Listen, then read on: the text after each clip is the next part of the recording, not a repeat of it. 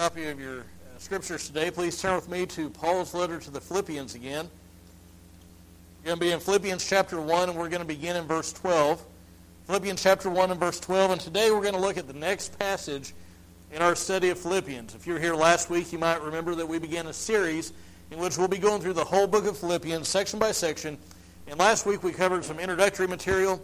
We talked about the book as a whole, and, and in particular, we looked at the difference that the gospel makes in the lives of God's people. Now, today, what we're going to look at really builds on that. And, and in our text today, Paul's going to talk about rejoicing in Christ's proclamation. In other words, no matter what he's going through, he is going to rejoice in the spread of the gospel. And the main point that I want you to get out of the text is this Christ and, and the gospel of Christ defined Paul's life. It oriented his, his way of life, it oriented his way of thinking, it defined his views, and his whole life was about Jesus and the gospel. Now, I believe the challenge of the text is this Is Christ and the gospel that important to you and me? Is Christ and the gospel that important to you and me? So I know you just got to sit down, but if you would, please stand and honor God's words. We begin reading Philippians chapter 1 and verse 12. He says, Now I want you to know, brethren, that my circumstances have turned out for the greater progress of the gospel so that my imprisonment in the cause of Christ has become well known throughout the whole Praetorian Guard and everyone else, and that most of the brethren, trusting in the Lord because of my imprisonment, have far more courage to speak the word of God without fear. Some, to be sure, are preaching Christ even from envy and strife, but some also from goodwill. The latter do it out of love, knowing that I am appointed for the, the defense of the gospel. The former pr- proclaim Christ out of selfish ambition rather than from pure motives, thinking to cause me distress in my imprisonment. What then? Only that in every way, whether in pretense or in truth, Christ is proclaimed, and in this I will rejoice. Now we're going to stop there in our look at, at the text, but I'll go ahead and finish the verse. Yes, and I will rejoice. They had an unfortunate uh, uh, breakage in the verses there. You may be seated. Excuse me. Now, the first thing that I want you to see in our text today is that, is that Christ's proclamation is more important than circumstances. It's more important than circumstances. Look again at verse 12. The Philippians were very concerned about Paul, and, and Paul knew this because uh, he was in prison. They were concerned about his state of mind, his, his spiritual well being. And understand at this point, Paul had not just gone into incarceration. This was not a new thing. At this point, Paul had been under house arrest for about two years. So you think about the last two years of your life. 2000, Mother's Day 2016. What all's happened since then? And we can't even remember 2016. Uh, hardly. And, and just think, for that amount of time, Paul has been confined to his home. And so these Philippians were concerned about him and his state of mind. And, and so Paul wrote to allay their, their concerns. And notice, when he writes this, he doesn't sing the blues. Now, if it were you and me that was writing, what would we do? We'd be saying, oh, I guess I'm getting along. I mean, even though we're having a good day or a good week, when we talk to each other at church, what we say? Hey, how's it going? Well, I'm making it, right? I mean, we're, we're kind of, uh. But Paul doesn't do that. He doesn't even say, hey, guys, would you pray that I'm released? I've been, I've been stuck in this house. I mean, we start going stir crazy when we're stuck in the house in the wintertime, right? And, and we're stuck in the house for, for a couple days or maybe a week. Paul's done this for, for, for two years. But he doesn't pray, ask them to pray that he gets released soon. Instead, if you'll notice what he says in verse 12, Paul recognizes that through this difficult circumstance, the gospel is being spread, and that makes him very happy. Now, the question that naturally comes up is whether or not God wanted Paul to be under house arrest. Now, from the outside looking in, we might say, oh, well, I'm not so sure because why would God want that?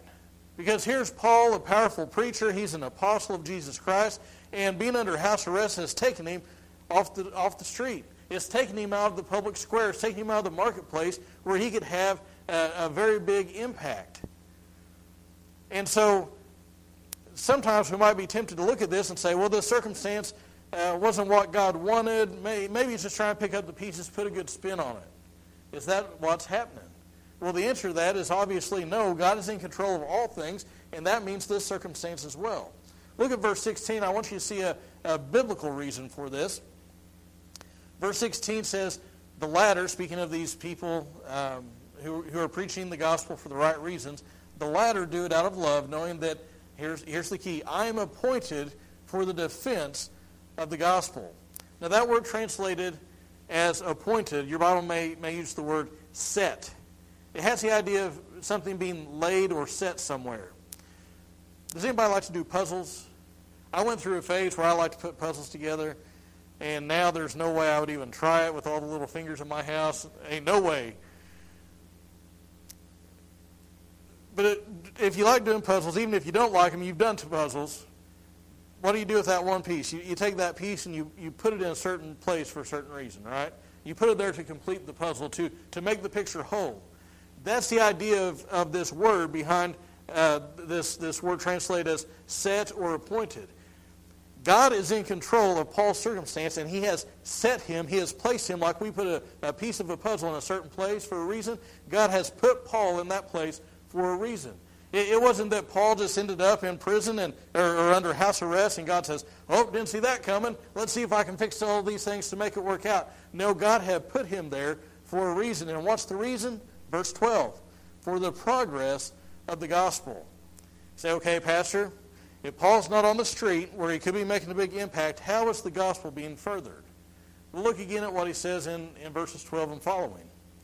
He says in verse 13, the cause of Christ has become well known throughout the whole Praetorian Guard and to everyone else. Now, in ancient Rome, there were two groups known as the Praetorian Guard. One of them was a camp of soldiers outside the city, and it was a big camp. I mean, thousands and thousands, many thousands of soldiers out in this camp. The other Praetorian Guard was connected to, it was associated with the palace, with the emperor, and it was inside the city. They were the elite soldiers, they were the bodyguard of the emperor, and there were thousands of them as well. And it, it seems, because Paul talks about later in, in chapter 4, uh, those of the household of, of the emperor greet you. It seems that the Praetorian Guard that's associated with the palace, these bodyguards, are the ones that Paul's talking about. Now, understand this. This uh, the, the emperor at the time is Nero. We've all heard about Nero, right? You remember he's the one that, that would persecute Christians, feed them to, to wild animals for, for sport and things like that. And so what is what is happening is Paul is in prison. Part of his confinement means that a soldier was chained to him every minute of the day. Now, the custom at the time was every four hours, a new soldier would be chained to that, to that soldier. They, they would switch out. So every four hours, Paul was getting somebody else to witness to. And so for two years, this Praetorian Guard, these soldiers were coming. They were chained to Paul. They couldn't get away from him. You know, when somebody shows up at the door, knocking on the door, what do we do? Oh, don't, don't answer the door. You know, we'll, we'll crawl around, make sure nobody sees us at home. We, we, just don't, we just don't want to have contact, we can avoid it sometimes. We, somebody calls us on the phone. Oh, I don't want to talk to them. I don't answer it. Somebody emails us. Eh, I don't want to answer that right now. We just wait. You're chained to Paul. You ain't got no option but to listen to Paul. And so these soldiers, for year after year, day after day, week after week, were hearing Paul talk to people that would come to him because he could, he could have people come to him. He just couldn't go out. And so as people would come to him, they didn't have any choice but to sit there and listen to him preach. They didn't have any choice but to sit there when it was, when it was quiet. And Paul said, hey, you hear about Jesus? And so, so every four hours, Paul was getting a fresh batch. And eventually, some of those some of those soldiers, they saw his manner of life. They heard his testimony. They heard him preach. Day after day after day, some of those soldiers got saved.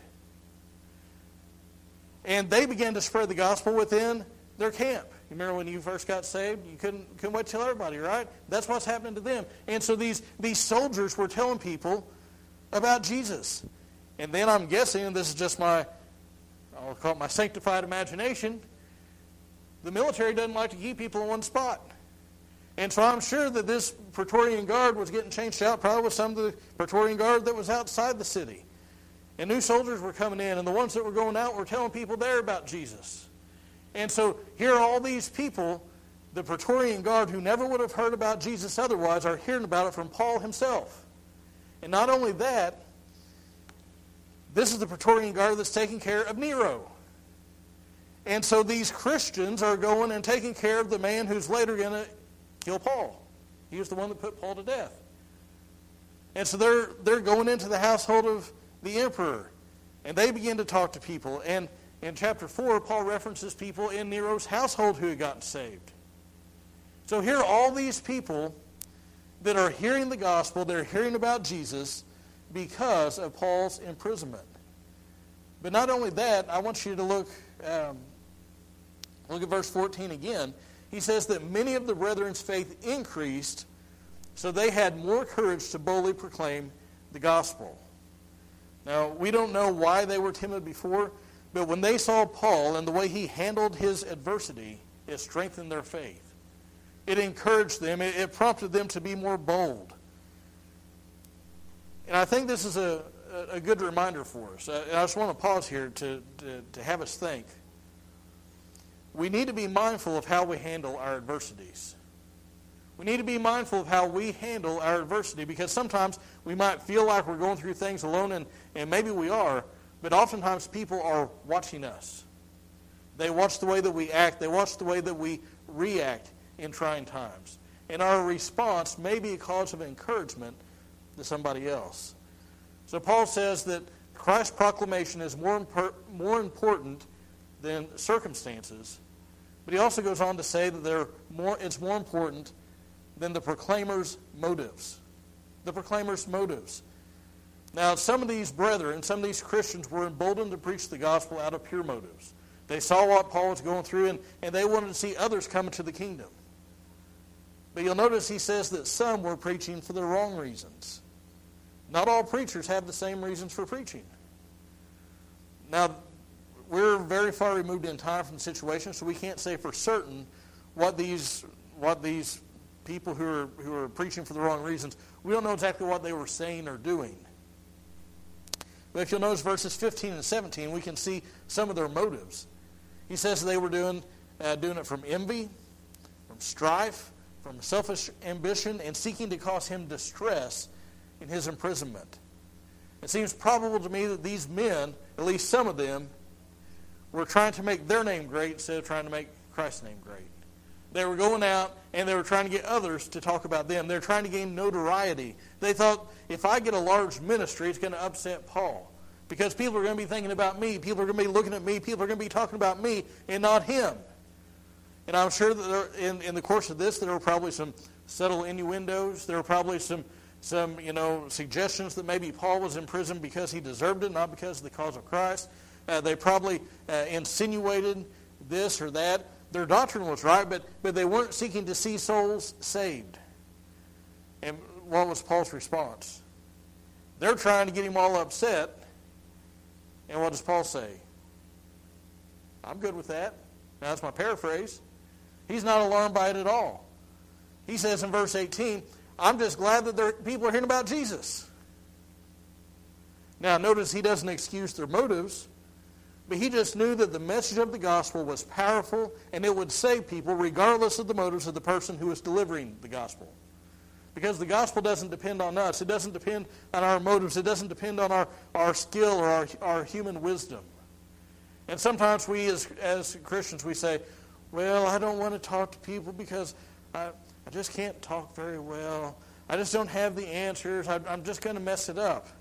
Listen, it ain't you that's saving them. It's not you that's drawing them. That's the Holy Spirit's job. And when they hear the gospel, God can use that to save people. And Paul says, you know what? I don't like their motives. I don't like why they're doing it, but I'm just glad that they're doing it and people are hearing about Christ. And he says, I'll rejoice in that. And the question that we begin with still remains Do Christ and his gospel and his glory ever cross our minds? Think about that. Do you ever consider those things when you're making decisions? Do you ever consider those things in a time of difficulty? Those are things that God's concerned about, but many times we are not. We're concerned with our comfort. We're concerned with somebody else's notoriety. We're concerned about the size of somebody else's church and why how they're doing certain things. And yeah, they're, they're preaching the gospel, but I don't like the way they're doing it because they should do it this way and that way, and, and there's not there's not walking with us. And so we get all concerned about it, get all bent out of shape about it. And Paul says, hey, they're not, they're not preaching the wrong thing. They're preaching for the wrong reason. At least people are hearing about Jesus. Many times when we're going through a, a tough time, we don't, uh, we don't consider the way that we handle things. We don't consider that it might be a help to somebody who's struggling in their faith. We just don't think about it. And so the challenge that this text brings to us is to be conscious of those things. Be intentional about thinking about the gospel. Rejoice when Christ is proclaimed.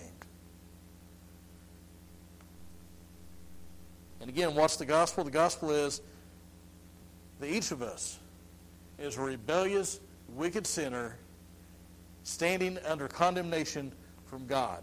We all fall short of God's glory, but God showed his own love toward us. And that while we were yet sinners, Christ died for us. Jesus took the sins of his people on the cross, and the Father poured out his wrath against that sin on Jesus. He was our substitution. He, he bore our sin. And on the cross, Jesus took that punishment. Not only that, but our, our sins were given to him, but, but his righteousness, when we put our faith in him and him alone, his righteousness is credited to us. It's counted as ours. And so we make an exchange. We give him our sin, he gives us his righteousness. And so that in God's courtroom, we are not only declared not guilty, we are declared righteous.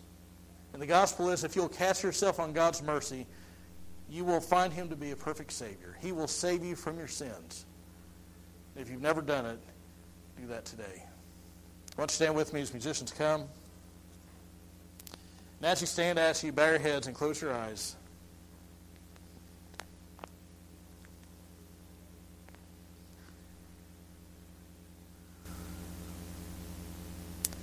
And with nobody looking around, I just want you to consider your own life. Do you ever think about those, those gospel matters?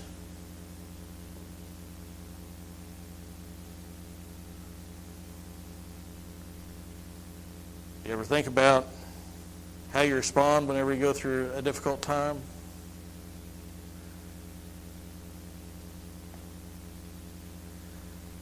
Do you ever think about how maybe God is using that circumstance to further the gospel in some way? If these people that heard the gospel, the Praetorian Guard people in, in Nero's household, heard the gospel, they never would have heard it otherwise. God had put Paul right where he wanted him. On the outside looking in, it didn't make any sense, but it was in God's plan.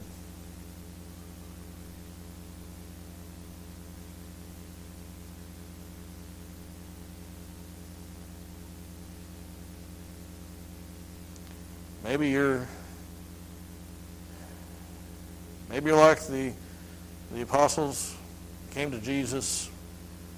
They were all upset because they saw some people doing some works but they weren't they weren't going along with the disciples. They wanted Jesus to nuke them. Jesus said, if, if they're not against me, they're for me. you got a, friend at another church. And that church has different style, still preaching the gospel, different style, and you just you just get all bent out of shape about it. Paul says people are hearing about Jesus. You rejoice that they're here, and you rejoice more if things were done with the right motives, but at least they're hearing. Heavenly Father, Lord, we we ask that you'd help each of us to be more uh, sensitive to those those issues of the gospel and your purposes and your glory. And help us to see those things as being important, not just something that we do on a Sunday when it's convenient, not just something that we do one day a week, but uh, something that we take part in seven days a week. At all times of, of our lives, not just at church, but in the workplace, in our families, in all places.